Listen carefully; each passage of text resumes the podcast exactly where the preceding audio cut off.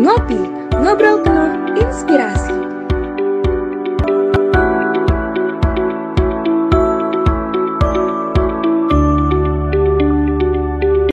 Halo, selamat malam Sobat Nguli. Gimana nih malam minggunya? Lagi pada bosan di rumah? Atau lagi pada tugas? Tapi jangan lupa cek lagi buat terus nonton dan dengerin Ngopi Podcast, Ngobrol Penuh Inspirasi bersama aku Dias dan teman aku. Halo semua, aku Judith. Di episode kali ini kita kedatangan tamu, siapa nih, Dit? Jadi Kak, hari ini kita bakal kedatangan narasumber yang keren banget nih pastinya. Tamu kita kali ini dari Himpunan Profesi Manajemen I P B langsung loh, Kak. Beliau adalah Presiden Direktur di Centre of Management I P B atau COMET. Wah, udah gak sabar nih buat tahu lebih lanjut. Yuk, langsung aja kita sambut kepada Bang Gangsar. Halo, Bang. Halo, Dias. Halo, Judith. Halo, Sobat. Gimana nih Bang, kabarnya Bang? Kabar, Alhamdulillah, baik, sehat. Dias sama Judith, gimana nih kabarnya? Wih, baik nah, dong, Kak. Semangat banget kayaknya nih, mau ngobrol-ngobrol sama presiden kita.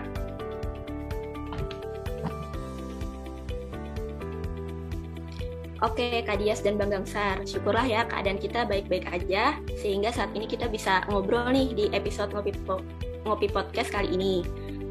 Nah, mungkin Sobat Ngulik udah pada nggak sabar nih buat kenalan lebih lanjut dengan Bang, dengan Bang Gangsar, sama mau dengerin obrolan kita juga nih dengan bahasan topik regenerasi Comet. Nah, tapi sebelum kita ngobrol lebih lanjut, kita kenalan dulu mungkin ya dengan Bang, dengan Bang Gangsar. Mungkin uh, bisa perkenalan dulu ya Bang, bagaimana educational background dan kesibukan yang sedang Abang lakukan saat ini, serta boleh ceritain sedikit juga dong tentang personal life dari diri Abang. Oke, Judith. Ini sapaan tadi, uh, Sobat Ngulik ya.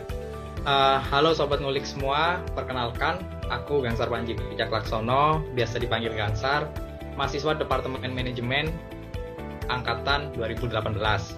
Berarti saat ini aku lagi menempuh semester tujuh. Nah, untuk kegiatanku saat ini itu selain berkuliah, uh, aku Alhamdulillah mendapatkan amanah di himpunan tercinta kita ya, Centre of Management, di periode tahun ini gitu. Nah, kemudian selain itu juga uh, aku seorang freelancer ya. Itu ada uh, usaha kecil-kecilan lah, yaitu jasa membuat uh, karikatur digital. Seperti itu. Mungkin itu aja sih, uh, Judith. Oke Kak, nih kan tadi uh, dari dengar-dengar Bang Gangsar ini produktif banget ya, mulai dari freelancer terus kuliah dan ada kegiatan lainnya juga. Nah, boleh nih share tipsnya juga nih buat kita semua, gimana cara Abang manajemen waktu di setiap kegiatan yang Abang abang ikutin. Oke, nah untuk membagi waktu ya, sebenarnya uh, kita kan semua orang dibekali waktu yang sama ya, yaitu dua puluh empat jam. Nah, yang membedakan itu gimana cara kita uh, membagi porsinya gitu. Jadi kapan kita harus, yang terpenting sih dalam membagi waktu menurutku adalah komitmen kita sendiri, dan kita juga harus disiplin sama diri sendiri gitu. Jadi kapan waktunya untuk belajar ya kita belajar, waktunya untuk berorganisasi ya berorganisasi, dan uh, waktunya untuk istirahat, nah itu kita manfaatkan untuk istirahat gitu. Itu sih, jadi kuncinya adalah di disiplin dalam uh, pembagian waktu yang sudah kita tentukan.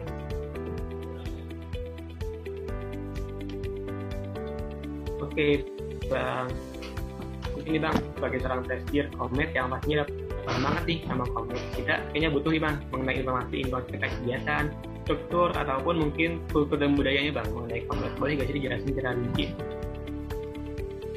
Eh, eh, COMET ya. Jadi uh, COMET ini ya, atau Centre of Management ya.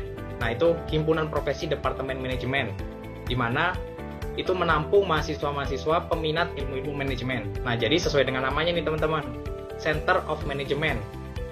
Dasar organisasi ini adalah ilmu-ilmu manajemen.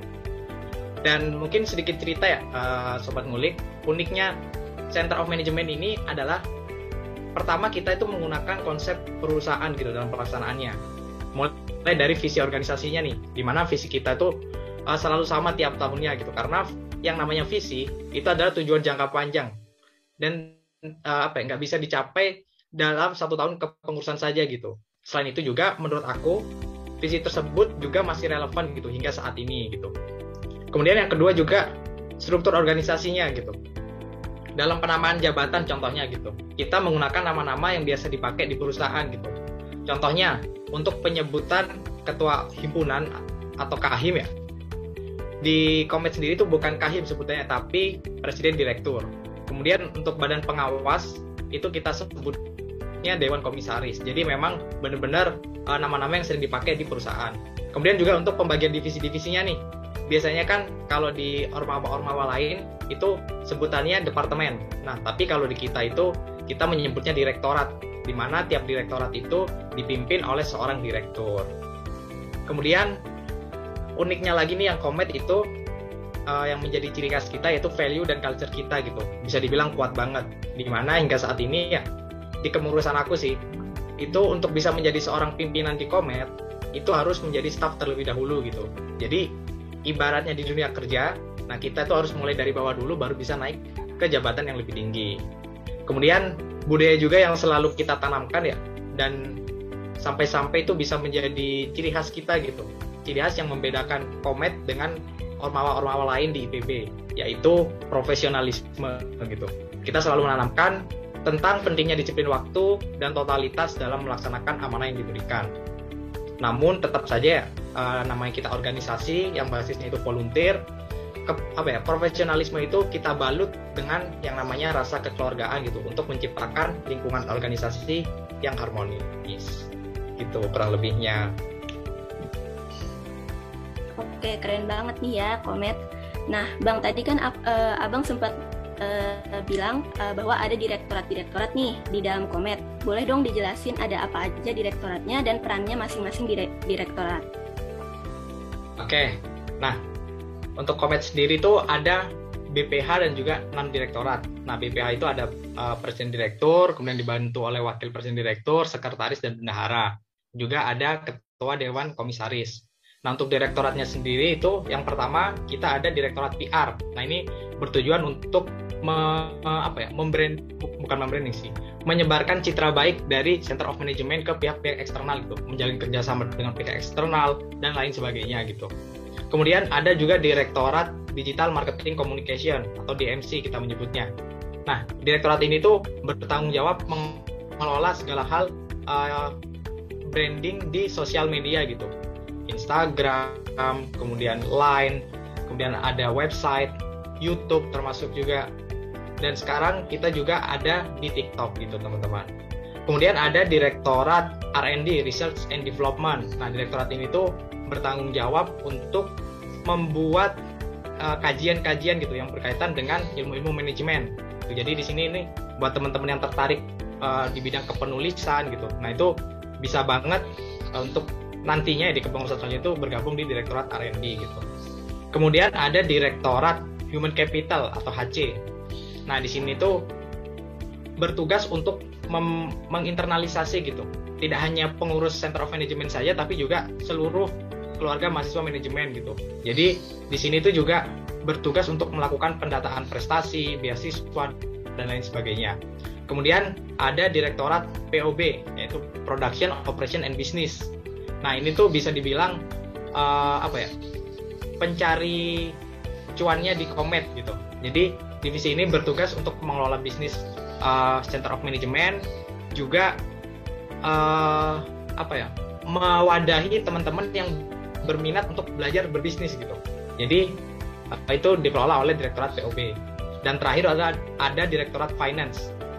Nah, Direktorat Finance ini uh, menampung teman-teman yang ber, ber, apa ya, berminat untuk belajar tentang keuangan gitu. Namun Uh, spesifiknya kalau di COMET ini sebenarnya di Direktorat Finance ini lebih bergerak ke pengabdian. Jadi kita melakukan ada kegiatan pengumpulan donasi, kemudian kita salurkan ke teman-teman yang membutuhkan gitu. Misalkan uh, untuk program kita itu kan ada Comet Care. Nah itu kita kemarin sempat turun desa, kemudian juga ada pembinaan U M K M, kemudian kita juga memberikan bantuan ke panti asuhan gitu dan lain sebagainya. Seperti itu, uh, Judith dan Dias. Oke Bang, uh, aku mau nanya lagi nih, uh, bagaimana sih persiapan Pemira kemarin, dan kalau sampai saat ini tuh udah sampai pada tahap apa ya Bang? Ini persiapan Pemira aku dulu berarti ya? Atau tahun ini? Iya, iya Bang. Oke. Kalau untuk tahun ini kayaknya. Oke, berarti persiapan Pemira yang tahun ini ya? Iya, Bang. Oke, nah persiapan Pemira tahun ini. Sebenarnya untuk Pemira tahun ini ya, Pemira Comet itu udah berjalan gitu, Judith. Jadi sekarang ini udah masuk di kampa, apa ya, di timeline kampanye gitu sampai nanti tanggal tiga November.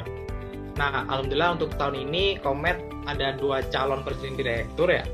Mungkin untuk nama-namanya teman-teman bisa cek sendiri di Instagram Comet dan juga mungkin bisa kepoin juga di Instagram masing-masing uh, calon presiden direktur untuk melihat gagasannya gitu.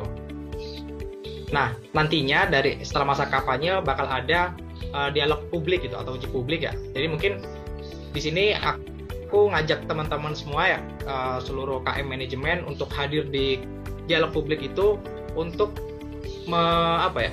melihat sekaligus menyaksikan gitu supaya memantapkan teman-teman dalam proses pemilihan nanti gitu. Jadi di antara kedua orang ini siapa gitu yang menurut teman-teman uh, pas untuk menjadi presiden direktur Centre of Management gitu, uh, Judith.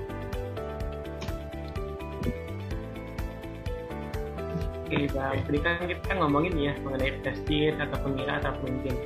Nah, sebenarnya ada sih Bang kriteria khusus buat pemimpin Comet ini, ya misalkan harus ganteng atau harus punya banyak duit gitu. Dan mungkin boleh tahu juga tentang sistem seleksinya gitu, ada apa aja dibuat sampai jadi presiden ini. Oke, untuk kriteria pemimpin Comet ya. Ini nih uh, fun fact juga ya teman-teman ya. Dulu aku pun ketika mau mencalonkan diri pun menanyakan pertanyaan yang sama gitu ke presiden direktur sebelumnya gitu. Dua tahun sebelumnya bahkan gitu, nanya juga pertanyaan yang sama. Sebenarnya untuk jadi presiden itu harus gimana sih gitu. Tapi dari jawaban-jawaban uh, senior-senior dulu ya, kakak-kakak dulu tuh bisa aku simpulin bahwa nggak ada pakemnya gitu. Kalian bisa menjadi pemimpin dengan gaya kalian sendiri gitu, dengan cara kalian sendiri gitu. Nah karena kan uh, kita seperti yang kita tahu ya bahwa pada dasarnya kita semua itu adalah seorang pemimpin gitu.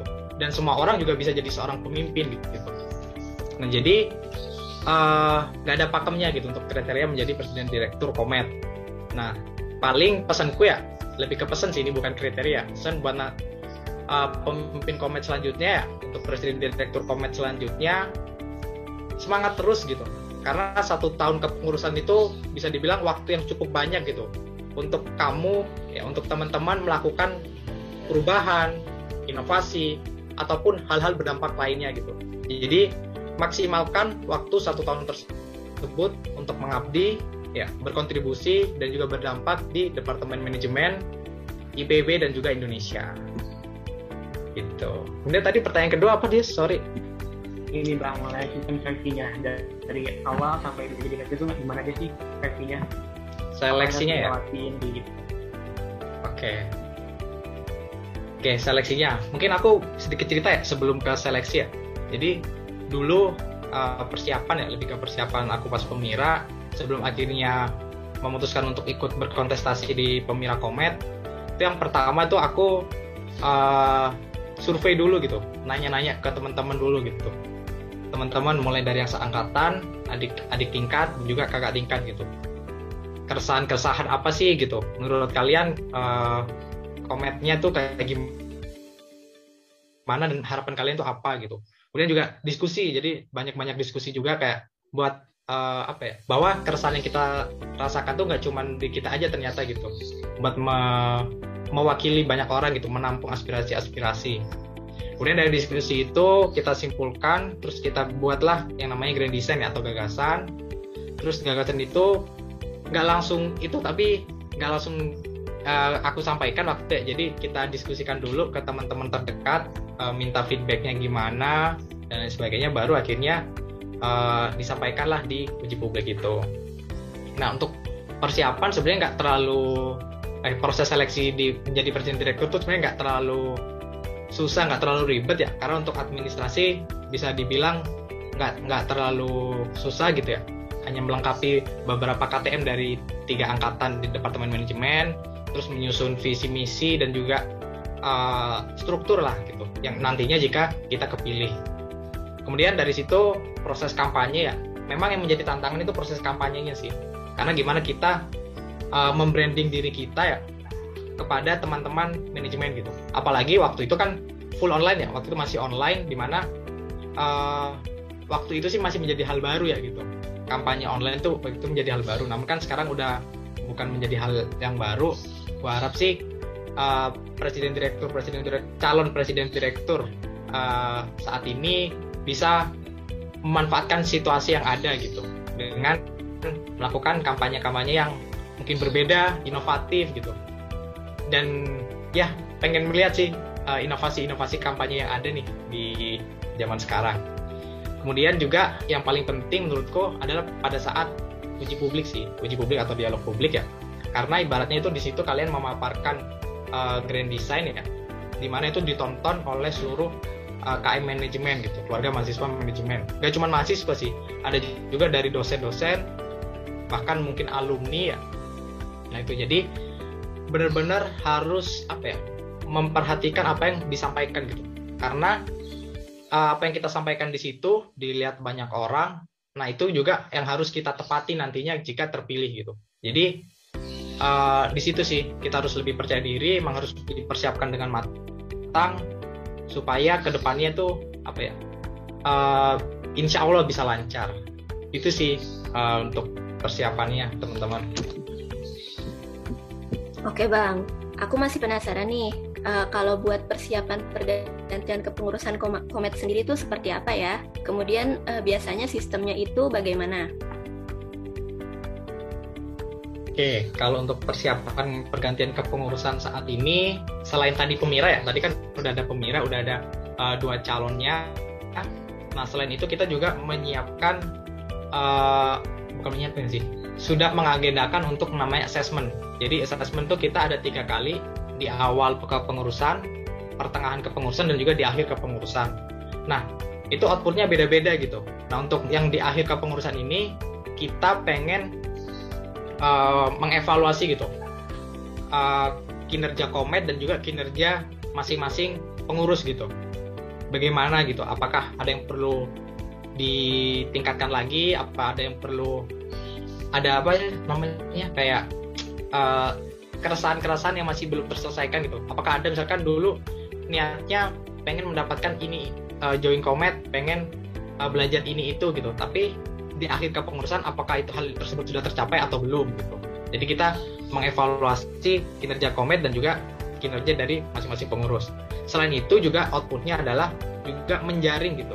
Siapa sih uh, yang cocok untuk menjadi direktur atau dekom di kepengurusan selanjutnya. Jadi di situ kita sambil menyaring juga gitu. Meskipun nantinya yang menentukan itu adalah presiden, presiden direktur terpilih gitu. Setidaknya dari kita itu memberikan opsi gitu, nama-nama atau uh, orang-orang yang masih pengen atau berminat ya untuk lanjut di kepengurusan berikutnya ya, dan juga uh, ada kemampuan di situ. Itu sih kalau untuk persiapan pergantian kepengurusan. Nah bang, tadi kan kita udah ngomongin ya mengenai pergantian kepengurusan. Nah pastinya butuh dong orang-orang baru yang bergabung ke Comet ini. Lalu bang, dikasih tahu apa aja benefit yang bakal dapetin kalau orang-orang itu bakal join Comet, mau join Comet gitu bang. Sama sekalian ceritain bang mengenai pengalaman-pengalaman seru atau mungkin lucu atau mungkin yang nggak terlupakan sama di Comet. Oke, nah untuk uh, pertanyaan uh, benefit ya, benefit ya ini sebenarnya uh, kalau ditanya benefit menjadi bergabung di Comet ya tadi ya bergabung di Comet ya. Nah, bergabung di Comet uh, menurutku banyak banget ya, karena uh, di Comet ini dulu aku pun sama ya ber- pernah berada di posisi teman-teman saat ini ya. Di Comet tuh aku bela- belajar banyak hal gitu, dan di sini aku bener-bener ngerasain uh, organisasi organisasi yang sesungguhnya gitu. Karena Uh, sempat juga gitu nyobain di beberapa ormawa ormawa di I P B ya, selain Comet itu pada akhirnya yang benar-benar bisa bil- membuat aku berani bilang bahwa ini nih organisasi yang aku cari gitu. Itu cuman Comet gitu, karena di Comet ini belajar banyak hal gitu. mulai. Contohnya dulu aku kan pernah di Direktorat D M C dulu, dulu uh, itu aku bener-bener nol banget gitu masalah desain dan editing gitu, tapi begitu masuk bener-bener didampingin, bener-bener di apa ya ditemenin gitu buat belajar. Dan juga belajarnya itu nggak cuman sekedar kayak disuruh uh, disuruh aja, tapi bener-bener langsung dipraktekin gitu. Jadi kayak langsung bener-bener dikasih proyekan, jadi mau nggak mau di situ kita belajar apa learning by doing istilahnya gitu, belajar tapi sekaligus melakukan gitu. Dan di situ sih uh, menurutku bagusnya, jadi kayak nggak cuman kita jadinya nggak tahu nggak cuman belajar secara skill aja, tapi di situ juga kita belajar uh, gimana komunikasi dengan orang lain, ya negosiasi, terus juga ada belajar bekerja di bawah pressure gitu. Nah itu menurutku juga sangat membantu sih uh, pengalaman-pengalamannya gitu. Itu dia. Terus tadi pertanyaan selanjutnya apa dia? Sorry. Mengenai pengalaman-pengalaman seru Mbak yang terlupakan. Oke, pengalaman seru ya yang tak terlupakan.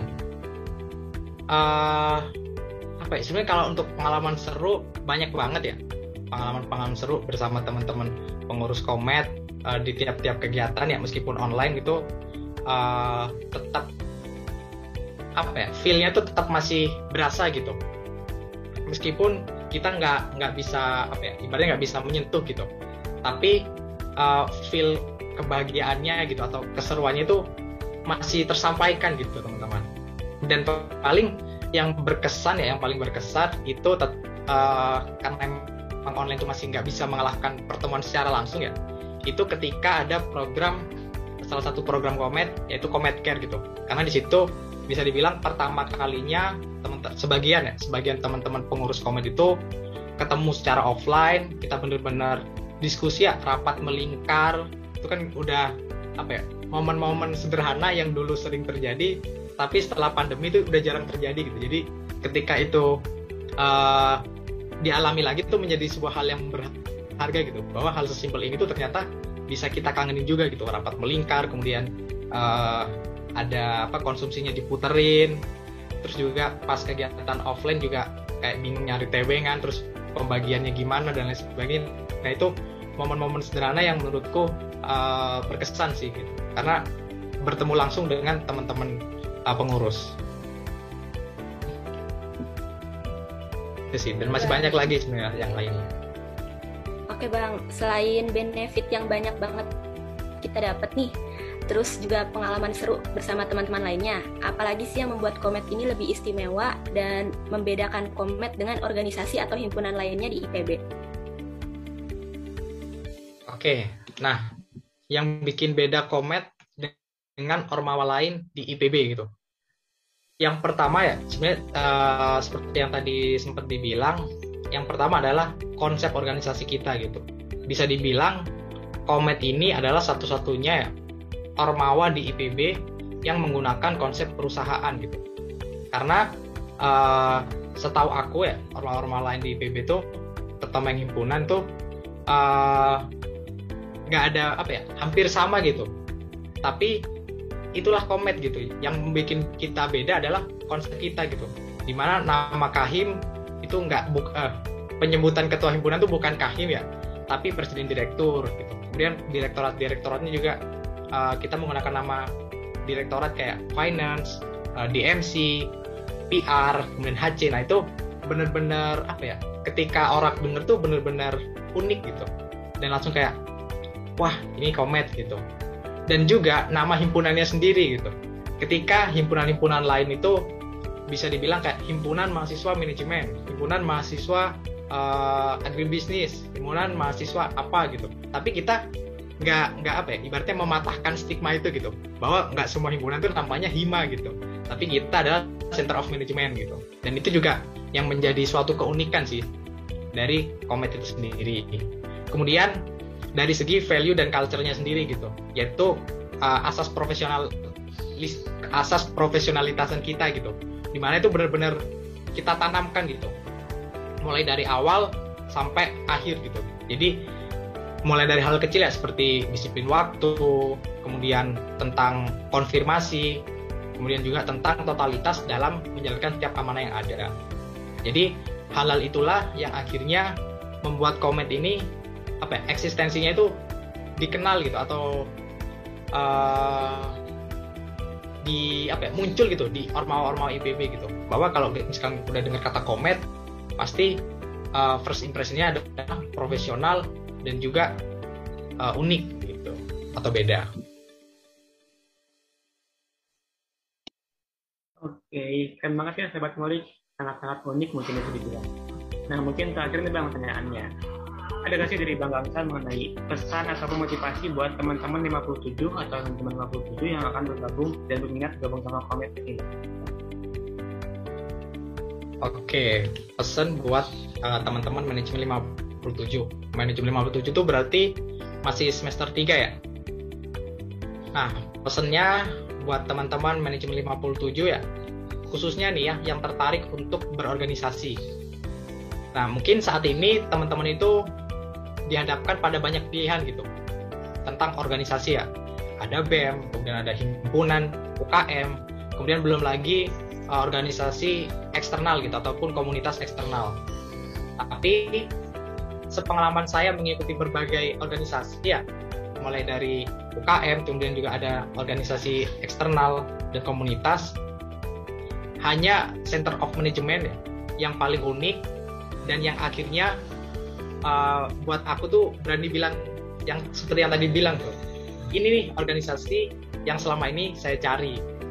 Jadi buat teman-teman manajemen lima puluh tujuh yang berminat gabung di Comet ya, di kepengurusan selanjutnya, uh, yang pertama stay tune terus di I G Centre of Management ya terkait info pendaftarannya, kemudian persiapkan diri teman-teman uh, sebaik mungkin ya, entah itu dokumennya, kemudian dari segi uh, persiapan diri dan lain sebagainya itu dipersiapkan matang-matang gitu, karena uh, yang akan membawa atau melanjutkan kepengurusan Comet selanjutnya itu bukan lagi uh, saya dan teman-teman angkatan saya, tapi uh, teman-teman lima puluh tujuh lah yang nantinya akan apa ya, melanjutkan perjuangan Comet ini gitu.